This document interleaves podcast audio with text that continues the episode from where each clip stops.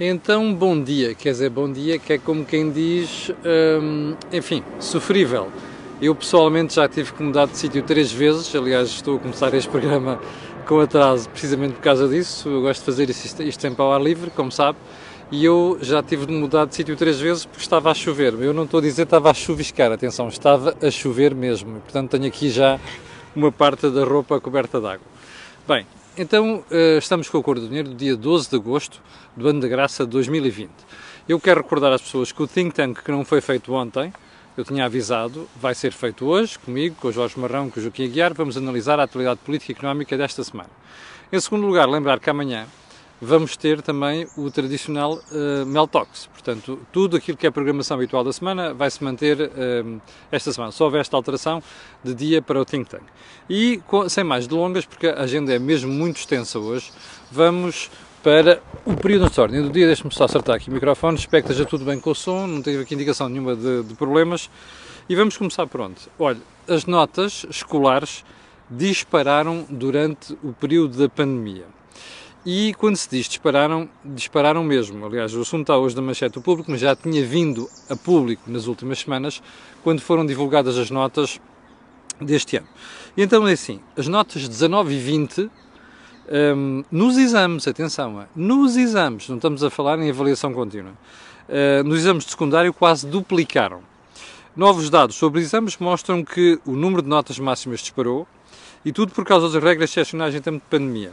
A matemática, como vocês sabem, é um dos problemas tradicionais em Portugal, nos alunos portugueses, 45% dos alunos tiveram 15 ou mais valores. Bom, das duas uma, ou alguma coisa extraordinária se passou aqui, ou então passámos a ter génios de um lado, de um ano para o outro. Bem, já percebeu que não há milagres aqui, embora muita gente gostasse, e portanto estas notas de matemática, por exemplo, são uma coisa fora do comum. Ora, o que é que isto nos deve fazer pensar? Primeiro, que de facto houve um elemento externo, que foram as regras de avaliação durante a pandemia, que influenciaram tudo isto. Em primeiro lugar, que é para não estarmos aqui com tretas. Em segundo lugar, dizer que isto, espero que não se mantenha, não é? Porque isto é, entre aspas, falsear a realidade. É dar a sensação que nós passámos a ter génios de um momento para o outro e não tivemos. Agora, a questão é, isto vai prejudicar uns e beneficiar outros? Isto é, quem teve estas notas vai ter mais facilidade para entrar na faculdade, nomeadamente aqueles cursos que exigem 19 e 20? Eu espero que não, embora já me tenham garantido no Ministério da Educação que não, porque a teoria é, bom, as notas das universidades também subiram. Eu não tenho certeza se subiram em todas as universidades. E, portanto, a questão aqui é preciso garantir que há aqui um level playing field, que é para não ficarmos com a sensação depois que há uns que vão ser beneficiados, nomeadamente, aliás, prejudicados em anos anteriores, e que este ano ficam beneficiados. Segundo ponto do período de ordem do dia, a vacina russa contra a Covid-19.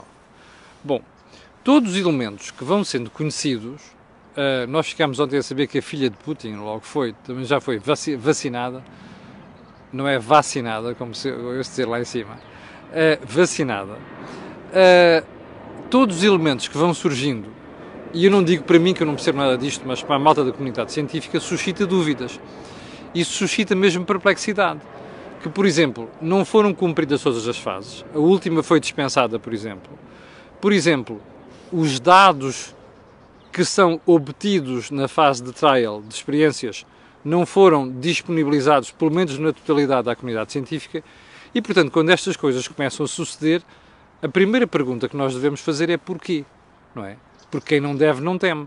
E se, por acaso, os elementos, as notas, os dados estiverem corretos, ou melhor, as pessoas tiverem a certeza que são corretos, disponibilizam isto para toda a gente poder analisar. Ora, isso não foi feito. Para mim, não é preciso mais. Isso chega para ter dúvidas a toda a propaganda que vai sendo feita por Moscovo, assim como a propaganda do outro lado, em Pequim. Pelo menos os outros tipos foram um bocadinho mais sensatos do que foram os russos. Terceiro ponto. As empresas privadas já suportam mais de 50% do investimento que é feito em Portugal? Não sei. Vi para aí um inquéritozinho feito que é muito apressado a tirar conclusões. De quanto é que aumentou o investimento em 2019 face ao ano anterior e quanto é que isto representa parte do Estado e parte das empresas. O número que foi publicado é que o investimento já representa 1,45% do PIB. Se isto for assim, são boas notícias, mas isto é a primeira parte. Porquê? Porque às vezes o nosso problema em Portugal é dizermos assim, quanto é que a gente gastou? Quanto é que a gente investiu? Bom, eu quero recordar-lhe assim, que todos os analistas que vieram a Portugal durante o período da Troika olharam para os 15 anos anteriores e disseram assim, pá, vocês investiram muito, percebe? Não, os dados são mesmo, os dados comprovam isso, vocês investiram muito. Bom, então se investiram muito, porque é que estão com uma situação económica deplorável? Estão falidos? Foi a pergunta seguinte. Então a resposta é inevitável, clara como a água. Vocês investiram mal. Gastaram dinheiro onde não deviam ter gasto e gastaram dinheiro de forma errada. Bom, está a ver porque é que eu não fico entusiasmado com estas coisas, nem excitado com estes indicadores. A malta da política, nomeadamente os ministros do ensino superior e os ministros da ciência, adoram falar nestas coisas. Eu, seja de direita ou de esquerda, eu duvido sempre. E, portanto, a questão fundamental para mim aqui é, nós investimos bem aquilo que dizemos que investimos? A resposta não vem agora. Há de vir daqui a uns anos, percebe? E eu suspeito qual é que ela é. Bom, ponto seguinte. Já se sabe quem é que vai fazer o plano de reestruturação da TAP, Air Portugal. Vai ser a Boston Consulting Group, também conhecida por BCG, antiga vacina contra a tuberculose. A Boston Consulting Group é uma empresa idónea, não está isso em causa. Eu já vi muitas coisas feitas por eles, já falei com muitos consultores da empresa no passado, gente tudo muito idónea, a questão não é esta. Este é qual dos planos sobre a TAP que eu conheci nas últimas décadas? É o segundo, o terceiro, o quinto, o décimo? Bom, you name it. Onde é que eu quero chegar? O problema não está no plano. Qualquer uma boa empresa, ou um bom profissional, um conjunto de profissionais, são capazes de fazer um bom plano de reestruturação de empresas. Aliás, isto é a coisa que mais acontece mesmo nas empresas privadas. Onde é que está o busilis do problema? É muito simples. Esse plano, depois de elaborado, depois de discutido, depois de aprovado pelos stakeholders, inclusive pela tutela, vai ser aplicado? Então, para aqueles que estão tão excitados agora a dar essa notícia, eu gostava de fazer um convite. Façam um favor à TAP e aos contribuintes portugueses. Vão percorrer os últimos 35 anos e vejam todos os planos estratégicos e planos de reestruturação da TAP que foram feitos. E depois vão ver, naquelas medidas que foram todas elas recomendadas, quantas é que foram implementadas. E depois você vai perder a virgindade e vai dizer assim, porque é que eu vou acreditar que o plano que vai ser feito pela BCG vai ser implementado? Ou seja, você não tem garantia nenhuma disso. E, portanto, a questão aqui é, vai-se gastar dinheiro com esta história toda e, na prática, não passa nada. Quer apostar comigo? Então você, vou-lhe só dizer isto, no final do próximo ano, a gente vai ter aqui uma conversa sobre isto, ok?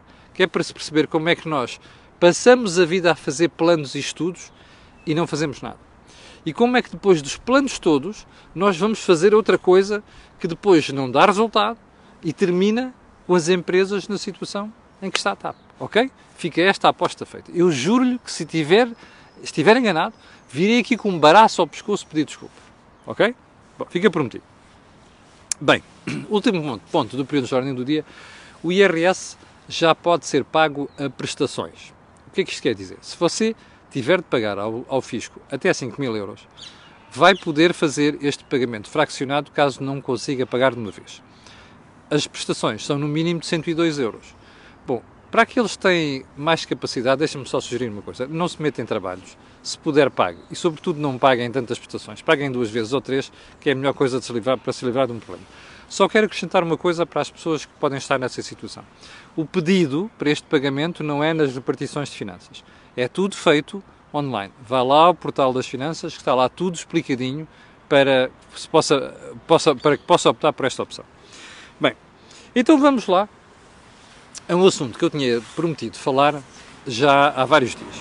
E que, entretanto, vários espectadores, já começou a chover outra vez, mas a chover mesmo a sério, eu vou pôr o boné, se você não se importar, porque esta moleirinha não pode apanhar assim muita chuva. Bom, então eu tinha prometido falar sobre aquela tragédia no lar de Reguengos de Monsaraz. E, propositadamente, não falei nisto mais cedo. Porquê? Vou-lhe explicar. Porque não gosto de falar de coisas graves, que para mim são crime, sem ter base, sem ter dados. A primeira informação que eu ouvi isto foi num trabalho da SIC Notícias.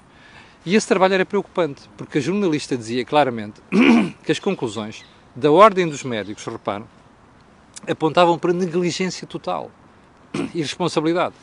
Então vamos lá a alguns dados. O lar de Reguengos de Monsaraz não tinha médico.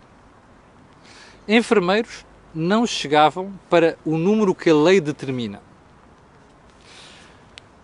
O lar não tinha um caderninho ou no computador aquilo que era a situação clínica de cada uma das pessoas, e a informação sobre o que as pessoas tomavam estava incompleta. Ouviu bem? De medicação. Bom, entre o momento em que foi detectado o primeiro caso e depois a retirada daquelas pessoas, decorreram pelo menos 10 dias. Ouviu bem? E eu recordava, mas eu achei estranho, a coisa que mais confusão me fez, eu vou-lhe jurar aqui, a coisa que mais confusão me fez foi quando eu vi aquelas notícias e vi as câmaras de televisão em cima do lar de Reguengos de Monsaraz, a primeira coisa que pensei foi assim, mas espera aí, há quantos meses é que se disse que a prioridade em Portugal, isto foi o Ministério da Saúde, foi a Ministra, foi a avózinha Graça Freitas, que disseram isto em várias conferências de imprensa. Eu, durante meses, vi todos os dias essas conferências de imprensa, até para poder comentar. E eu ouvi-os dizer, a prioridade são aqueles grupos de risco. Quem são os grupos de risco? Porque têm doenças crónicas, não sei quantos. Mas depois descobriram os lares, quando já tinha havido surtos nos lares, nomeadamente em Resende e por aí fora. Oliveira do Hospital, Caldas da Rainha, coisas desse género. Lembra-se? Bom, o que se disse foi, na altura, cada lar tem que ter o seu plano de contingência. Explique-me só uma coisa. Você ouviu isto durante meses. E depois houve, que está a ser relatado no caso do lar de Reguengos de Monsaraz, e pergunta assim, há alguma coisa aqui que se pareça com um plano de contingência? Eu não conheço. Bom, o que vejo ali é negligência, que para mim não é negligência, isto é crime, percebe? O que se passou ali é crime, mas quer saber porquê? Porque o relatório da Ordem dos Médicos diz que as pessoas morreram por desidratação. Ouviu as peças de televisão? Aquilo é verdade. E que, porque não lhes foi depois administrada a medicação por causa das doenças crónicas que tinham. Bem, isto é impensável. Vamos ver uma coisa. Já parou de chover. Isto não ocorreu em fevereiro. Isto não ocorreu em março. Isto não ocorreu depois dos primeiros surtos dos lares, que aí sim o Ministério da Saúde despertou. Isto ocorreu em junho. Ouviu bem, junho. As pessoas saem de lá 10 dias depois, 10 dias ou 12, já não me recordo. Está a perceber isto? Isto é crime. O que é extraordinário nisto é que, voltando às histórias das televisões, eu lembro-me de uma reunião, aliás, de uma ida da doutora Graça Freitas ao Hospital de Évora para ver aquelas pessoas que tinham sido internadas e depois, salvo erro, uma conferência de imprensa à porta ou do lar ou da Câmara Municipal de Reguengos de Monsaraz. O presidente da autarquia é também o responsável pelo lar. Bom, porque aqui pertence a uma fundação. Bem, é o responsável último, obviamente, não é? Isso que eu quero dizer. Bem, eu lembro-me, nessa mini conferência de imprensa com os repórteres, eu fui ver isto, atenção, eu fui ver estas imagens, não estou aqui a falar eu não falei mais cedo, precisamente quis confirmar isto. Fui ver as imagens. Estão os repórteres com os microfones e a doutora Graça Freitas a jurar que estava tudo bem, tinha sido utilizados todos os recursos e que tinha feito o melhor da sua vida. Bom, se aquilo é o melhor da sua vida, o que se passou com o lar de Reguengos de Monsaraz, a pergunta que eu faço é, que desgraça é que seria numa situação pior do que aquelas? Ou melhor, há alguma situação pior do que aquelas? Eu repito, tira-se as pessoas pelo menos 10 dias depois. Não há médico, não há enfermeiros suficientes. As pessoas infectadas depois ficaram em casa. Não havia quem tratar das pessoas. As pessoas morreram desidratadas. Sabe qual é o problema dos mais idosos às vezes, não é? Não bebem água. E as pessoas não tiveram medicação suficiente. Isto é crime. Se este país tivesse vergonha, e o Sr. Presidente da República também, a Ministra da Saúde estava na rua, a doutora Graça Freitas estava na rua, o Subdiretor-Geral da Saúde estava na rua e mais, com muita probabilidade, se houvesse vergonha na cara, o Presidente da Câmara de Reguengos de Monsaraz, neste momento, já tinha ido meter-se num buraco qualquer depois de apresentar a demissão. Isto era num país onde houvesse vergonha na cara. Nós já sabemos que há muita gente em Portugal que não tem vergonha na cara. O que a mim me faz impressão é ver que o Primeiro-Ministro continua sem vergonha na cara. Você lembra-se o que é que aconteceu com o Pedroga, o Oliveira do Hospital, em 2017? São 110 pessoas que morreram por negligência e outras coisas, percebe? E continuamos com as pessoas nos mesmos lugares. E a Tancinha, também conhecida por Constância Urbano de Sousa, só foi para a rua, porque aí sim o Presidente da República achou que era demasiado tendo consciência do país 110 pessoas que morreram. Percebe? Mas a Ministra da Saúde aqui continua no cargo, a doutora Graça Freitas continua no cargo, percebe? O Secretário de Estado continua no cargo. Não houve mudança nenhuma. Eu só tenho uma pergunta a fazer. A gente precisa de Presidente da República para quê? Não era para estes casos? Pelos vistos não é. E agora nós temos, ali morreram 16 pessoas, percebe? Morreram 16 pessoas, mais uma funcionária, acho eu, se não estou enganado. Pense nisto. Se isto não é crime, o que é crime em Portugal? Bom, ponto seguinte.